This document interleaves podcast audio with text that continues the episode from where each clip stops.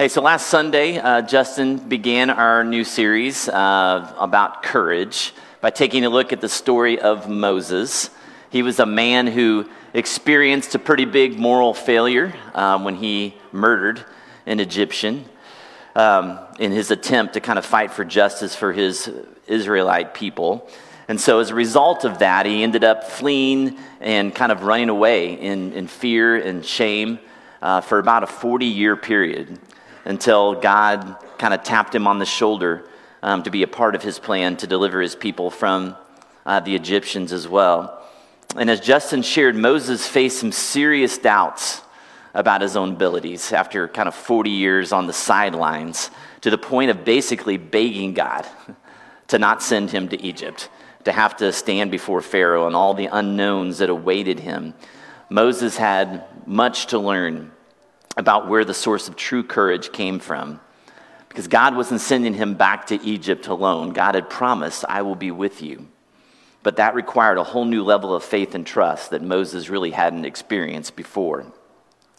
And courage is a really fascinating topic for me as a leader um, because leadership absolutely demands a constant level of courage that forces me to do the harder things on a regular basis, whatever that might be in the moment. Harder decisions, harder conversations, uh, taking a harder look at my own character flaws. Um, the list goes on. And I also work with a lot of young people. Um, a lot of them are here today who run on my uh, distance teams at Central, either in track or, or cross country. And uh, I'm seeing what I'm seeing in the younger generation um, is, is really concerning to me, and it's not them, it's our society as a whole. In general, we live in a courage deficient world right now. We have become an enabling society to the point where many people have become paralyzed at the idea of taking risks, of stretching themselves outside of their comfort zones for fear of failure or an aversion to discomfort or stretching themselves, um, taking risks or doing whatever it takes. Um, some of those things are the, kind of the primary culprits that keep us and so many people stuck in what we think are seemingly safe, but often unhealthy and unfulfilled spaces.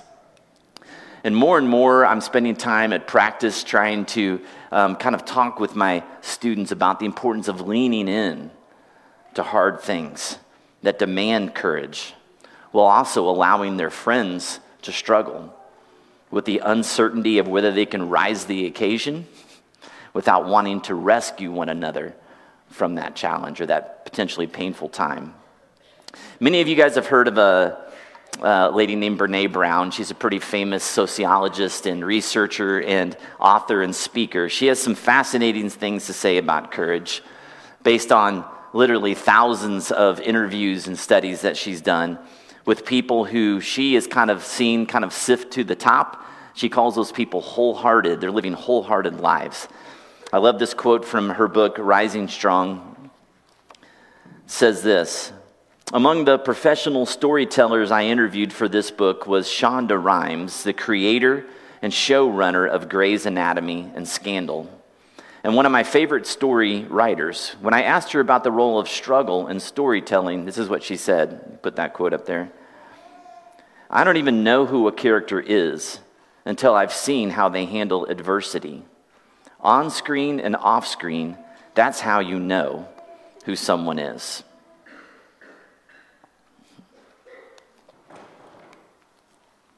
So let me ask you a question as we start here this morning.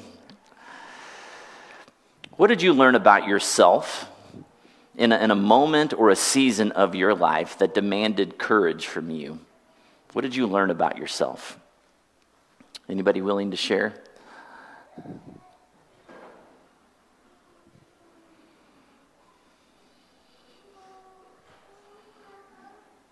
Yeah.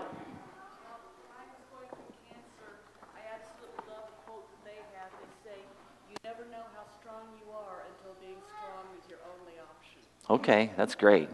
So going through cancer treatments, they, she said they had a motto that you don't really know how strong you are until you're, what is it? until being strong is your only option. Okay? Yeah, and a lot of times adversity brings something out of you that you maybe you didn't know was in there. Yeah. What else? Any other lessons learned from moments or seasons where you've displayed some courage? Yeah. That I can do hard things. Okay, good.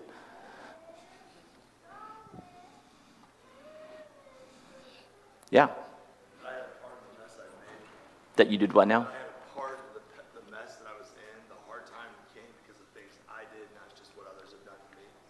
Okay. So I had to really look inward, admit my, my failures. Okay. Yeah, a lot of times those, those moments uh, require kind of an inner look at, at some things and some things that maybe we have to take responsibility for, for sure. Brown goes on to say this. She says, It often takes just a single brave person to change the trajectory of a family. And you can fill in the blank there with a lot of things a single brave person to change the trajectory of a team or a church or a business. That is certainly what the Old Testament character David did for his family. His family was pretty much unknown before he arrived on the scene. So I want you to open your Bibles to 1 Samuel chapter 17. It's page 405 in your Pew Bibles.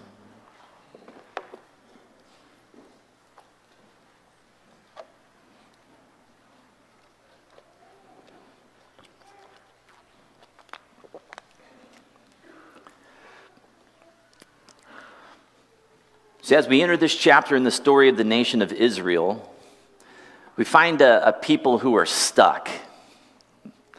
Every day, this Philistine giant named Goliath keeps coming out to the battlefield and taunting them and taunting their God. And so they're living with the fear and shame of cowardice.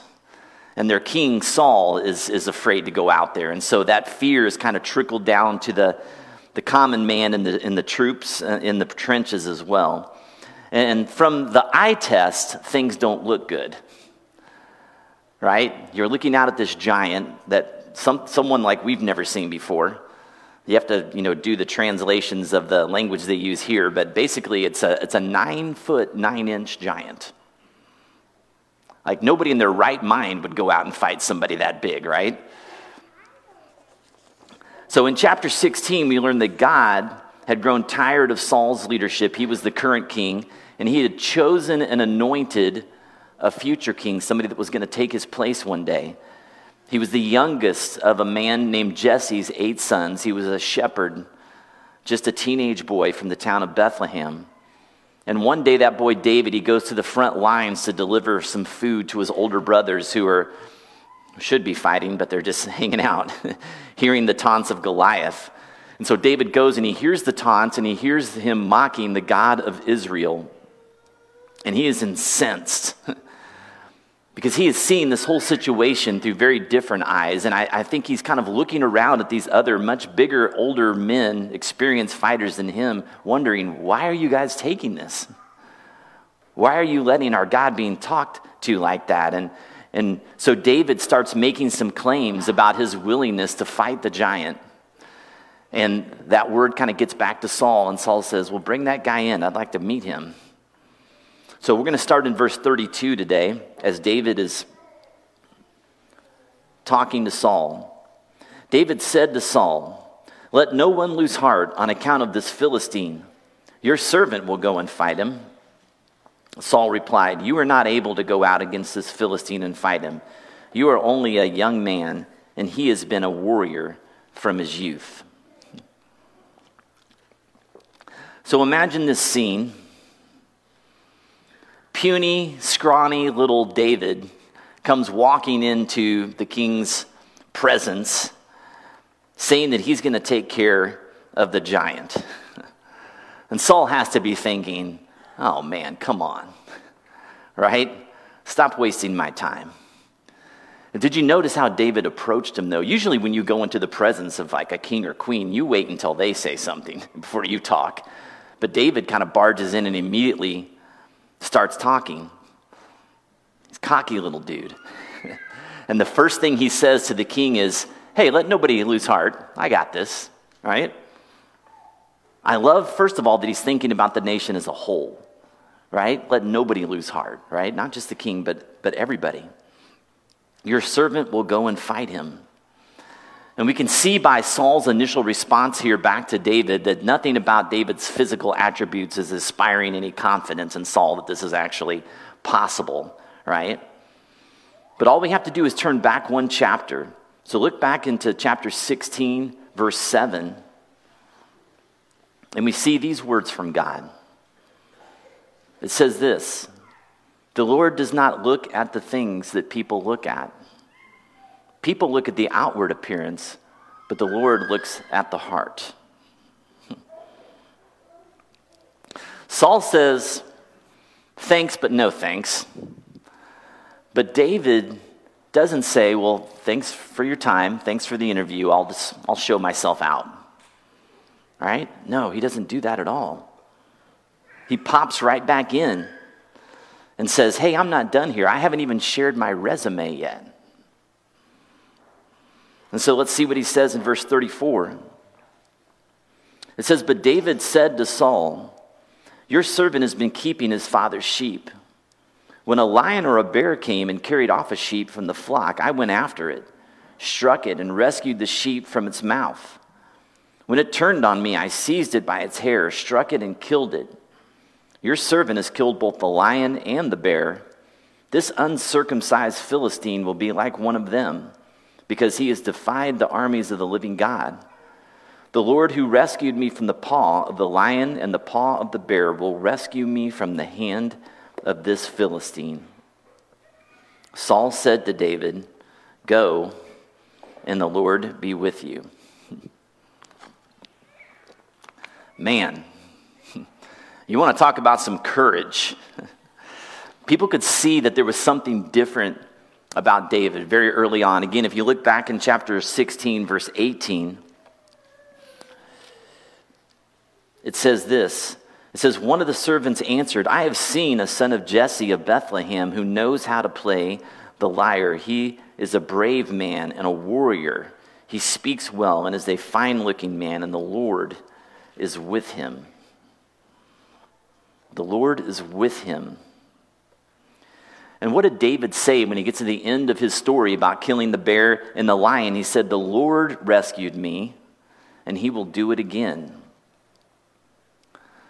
Well, now you can see where David gets the ability to write like those famous words that he wrote in Psalm 23 Even though I walk through the valley of the shadow of death, I will fear no evil because you are with me. He understood the role of God's presence in instilling confidence in his heart. And the initial reactions between Moses and David could not be any different, any more stark, right? When called to do a courageous thing, Moses initially doubted himself, doubted God, paralyzed by his past failures. David, on the other hand, was confidence, confident in God's ability and drew strength and courage from his past victories. But here's the most important truth, guys. Both Moses and David became heroes of our faith. God uses all kinds of people to accomplish great things for his kingdom. Some of us are more naturally confident and courageous while others of us are a little bit more hesitant, fearful, or anxious. But it's not about our abilities, it's about God. And He will accomplish whatever He sets out to do, and He will use whoever He wants to use to do it. And as long as we're living our lives, as we kind of talked about uh, last week how the Psalms use this imagery of being in the shadow of his wings, being near to him, being under his covering. As long as we're there, he promises, I'll be with you. I'll give you everything that you need. That same power is in all of us through the Holy Spirit. Do you have eyes to see it? When David finished sharing his resume of slaying giants, I'm sure that Saul kind of sat there in stunned silence, thinking, oh gosh, what do I say to this guy now? Finally, he replied, Go, and the Lord be with you. Quite a turnaround from the initial conversation after he hears a little bit about David's past. And guys, I really want you to hear this because this is, this is so good right here. Oftentimes, we don't know the courageous potential in people because we don't know their stories and we don't know what challenges they've overcome in their life already. I'm going to read that again. If I can find it.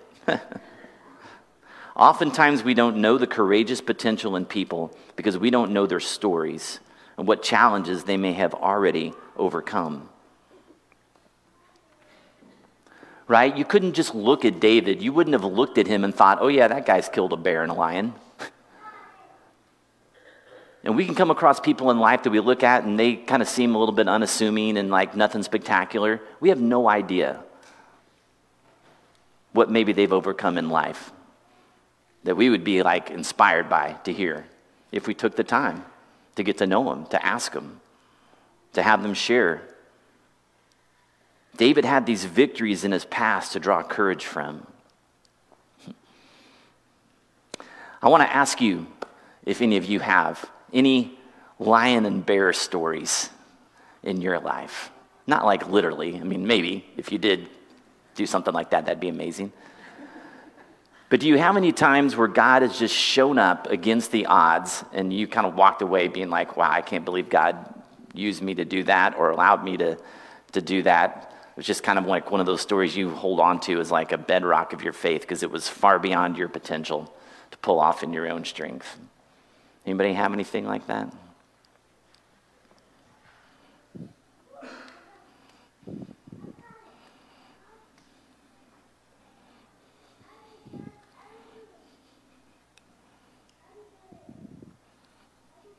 Oh man, you guys came to the right place in this morning because that's my goal is to get you to have some of those stories, right? Anyone?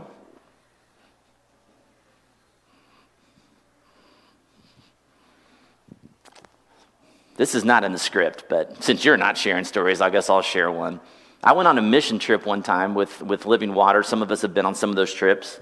Some of you guys were on this trip with me. There was a guy there on the trip, just from a different church, not associated with us, but he was staying with us for the week. He was a, like a Vietnam War vet.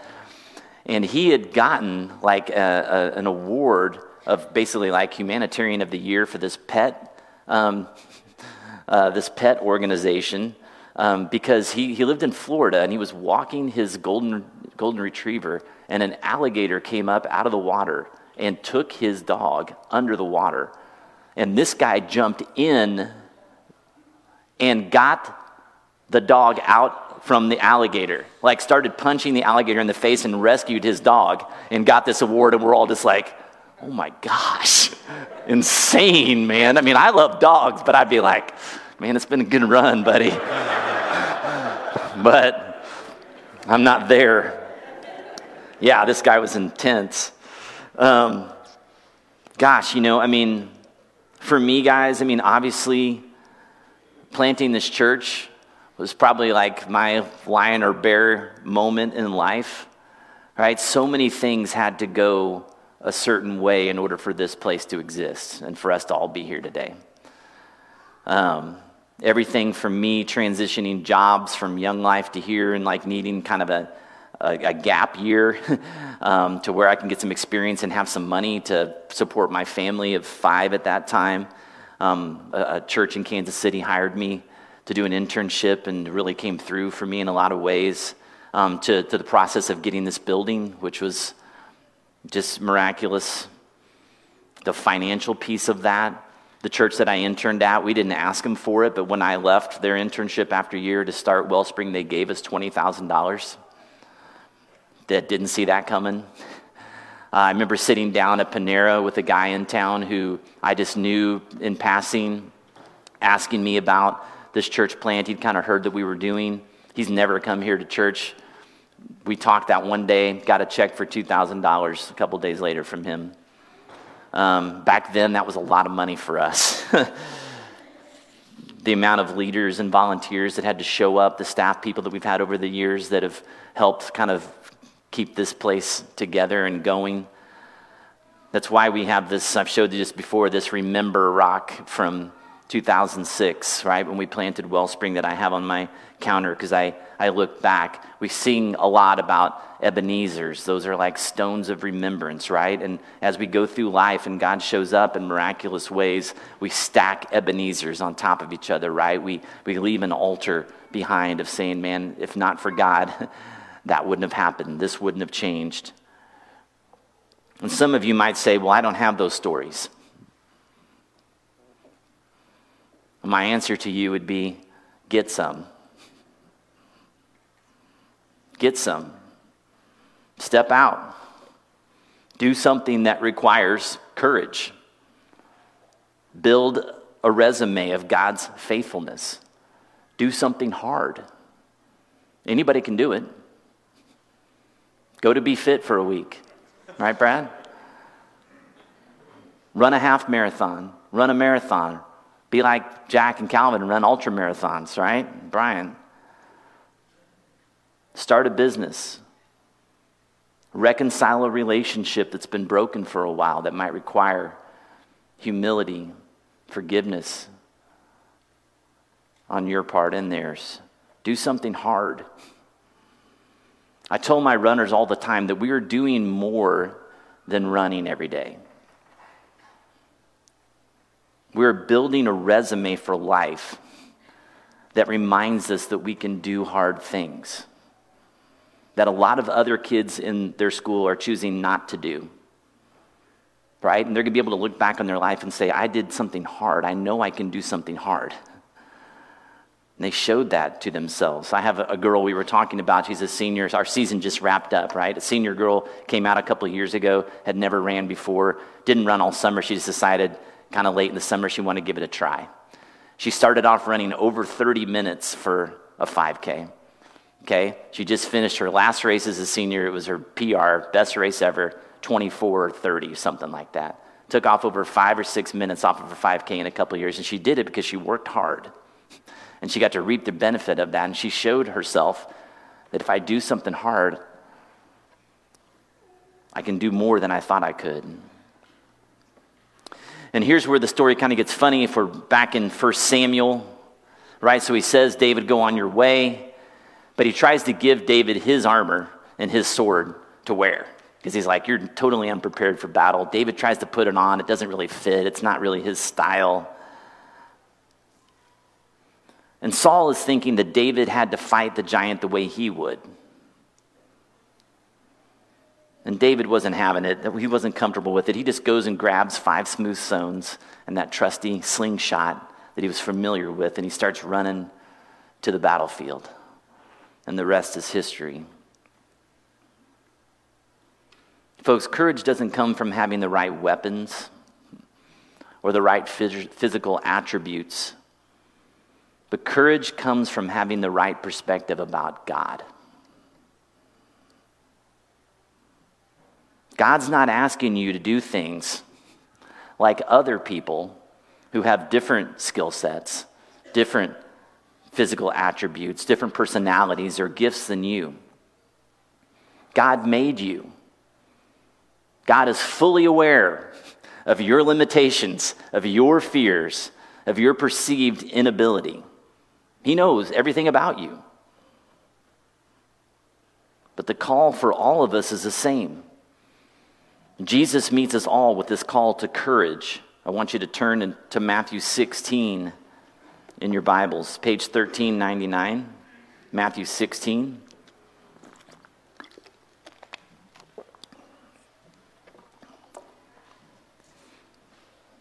Matthew 16, verse 24. It says, Then Jesus said this to his disciples, and he says it to all of us who would ever follow him. Whoever wants to be my disciple must deny themselves and take up their cross and follow me. For whoever wants to save their life will lose it, but whoever loses their life for me will find it. It's a call out of a comfortable life. Jesus says, Deny yourselves. And not just deny yourself of good things or riches or those things that our mind might go to. Deny your fears. Deny your worries. Deny your shortcomings. Take up your cross and follow me. And where was Jesus heading? He was heading to a place of persecution and to experience suffering.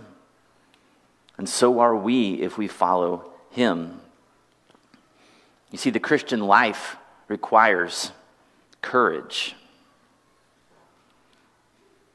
So, part of what we have to do is we have to check our expectations of what the Christian life is supposed to be. If you're living the Christian life in a way that God asks us to, there ought to be some courage involved in that. It shouldn't feel easy. But just like David said to Saul, Jesus says to us, Take heart, for I've overcome the world. You don't have to be fearful of the things I've asked you to do. He calls us all to follow him, and he calls us all to go into the world. One of the last things that the resurrected Jesus says to his disciples is what we call the Great Commission, right? You can Look it up in Matthew 28. We've got it on a slide here today. Then Jesus came to them and said to his disciples, He said, All authority in heaven and on earth has been given to me. Therefore, go and make disciples of all nations, baptizing them in the name of the Father and of the Son and of the Holy Spirit, and teaching them to obey everything I have commanded you. And surely I am with you always to the very end of the age. He gives the same marching orders to all of us go and make disciples. Not just the confident or the talented or the strong or the rich or the educated among us, but all of us. The scared, anxious, limited, self doubting ones as well. Because listen, guys, Courage isn't about what we bring to the table. Courage is about what we believe about the God we follow. Courage isn't about what we bring to the table, it's about what we believe about the God that we follow. Heroes come in all shapes and sizes. Right? The disciple Peter, he was kind of this cocky, confident leader type. And when he spoke in the book of Acts, you're like, man, this guy is powerful. He speaks with authority. And then along comes this guy named Paul, right? Mo- wrote most of the New Testament. We think of him as a pretty courageous guy. Here's how he describes himself in 1 Corinthians chapter 2. Paul writes to the church in Corinth, he says, And so it was with me, brothers and sisters. When I came to you, I did not come with eloquence or human wisdom, as I proclaimed to you the testimony about God. For I received, I'm sorry, for I resolved to know nothing while I was with you except Jesus Christ and Him crucified. I came to you in weakness, with great fear and trembling. My message and my preaching were not with wise and persuasive words, but with a demonstration of the Spirit's power, so that your faith might not rest on human wisdom, but on God's power. Basically, Paul said, I came to you and I was a scaredy cat. I was literally shaking as I was trying to talk to you guys. I was so nervous. But he's like, it wasn't about me, it was about God's power in me that made all the difference. Guys, do we look at the obstacles? All the things that we think could go wrong? When we, when we take a look at kind of our own inabilities and our inadequacies? Or do we look at what could be? The lives that could be changed if we trusted in God's power at work in us and His ability to use anyone to accomplish His plans. We don't have a power problem. We don't have a power problem. The Spirit who raised Christ Jesus from the dead is in all of us. Every one of us. who's put their faith and trust in Him.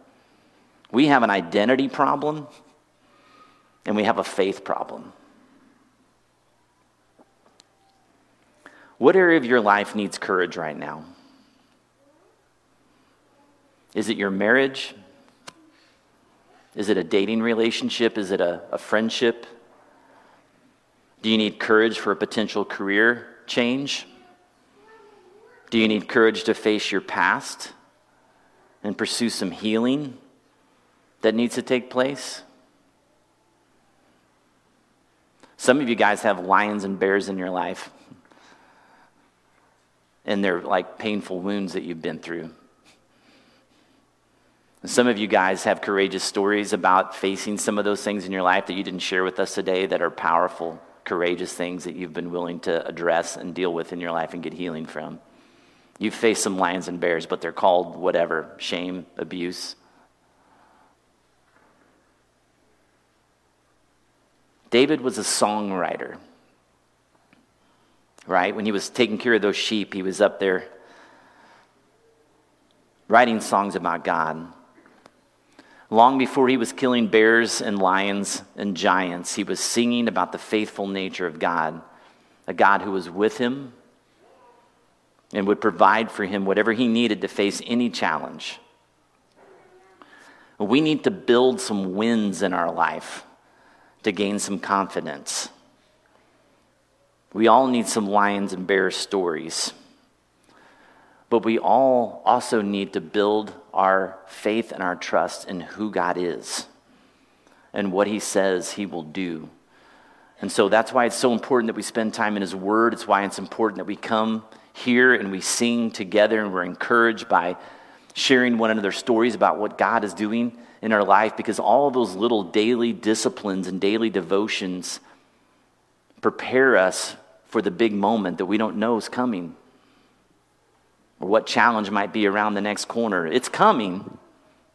It's just a matter of whether you've been like building up your courage and your faith and your trust in God along the way so that when it comes, you're ready to meet the challenge. Right? Let me ask you this question Why was David willing to fight the lion and the bear?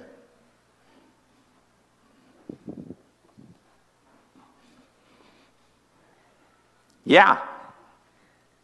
Oh, I thought you were going to say something profound to me. Why was he willing to fight the lion and the bear?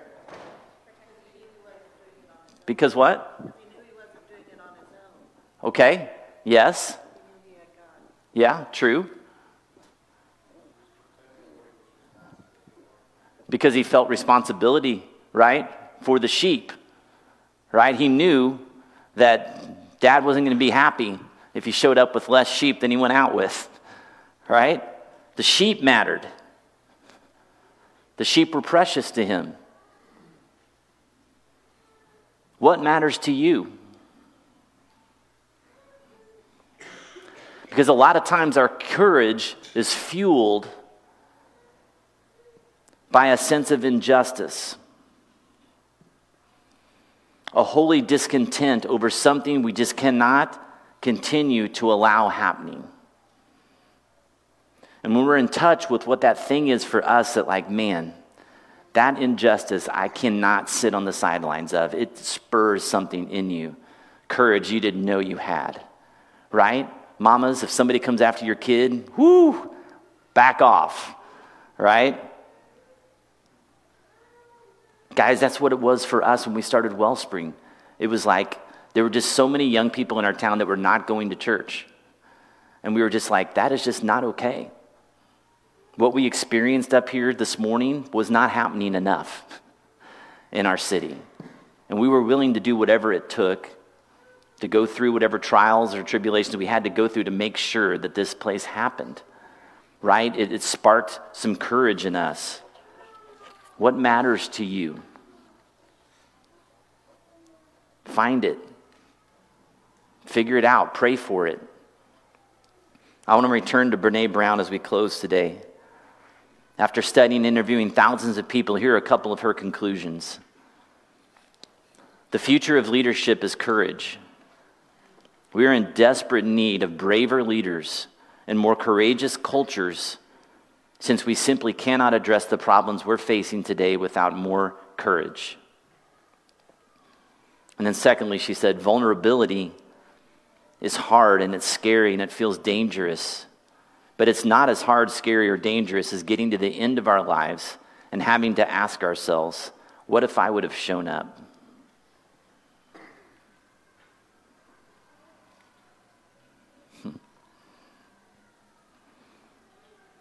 Remember, it often takes just a single brave person to change the trajectory of a family right? We talk in here on our church, our, our mission statement is creating a new normal for the next generation. And in order for that to happen, a lot of you have had to be courageous to create a new trajectory for your family. Along the way, here's some questions that we'll have to address. I'm going to leave these up here and you can take a picture of them if you want. What do we believe about God? What do we believe about his power? What do we believe about his promises? What does he believe about who he says we are and what he'll do? Secondly, what do we believe about ourselves? Who are we?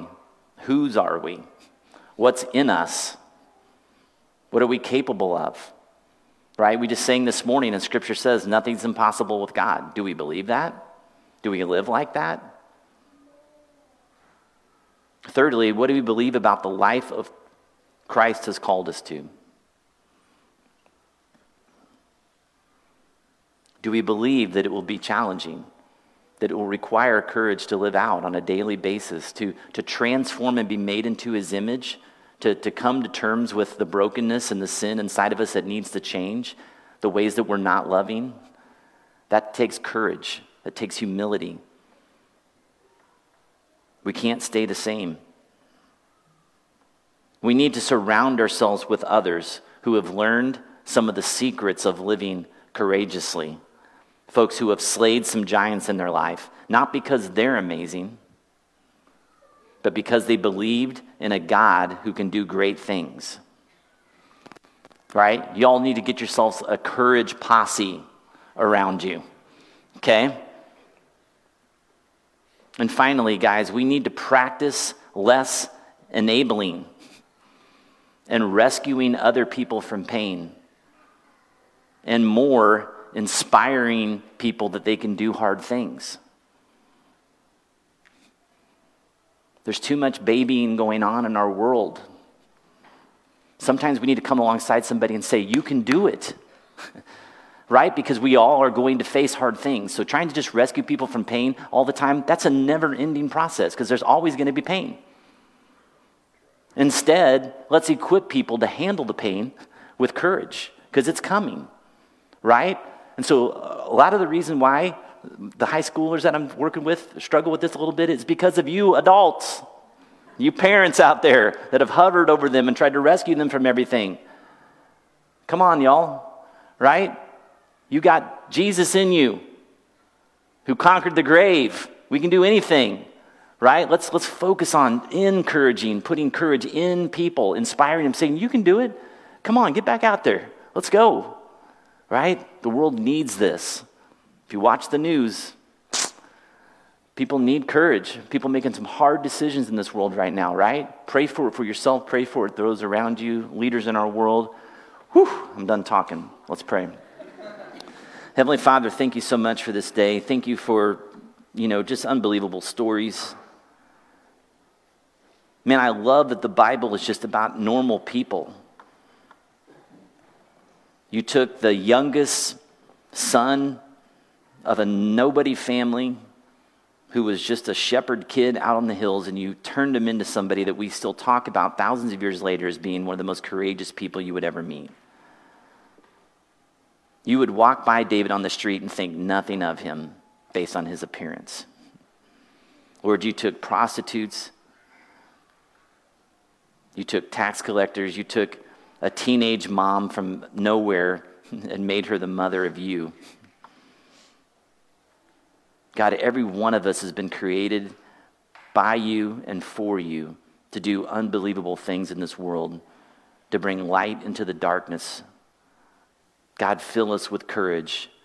Help us to understand that it's not about us, it's about you, and help us to be people who inspire and encourage others to believe in the people that you've created them to be. I pray in Jesus' name. Amen. You stand as we close.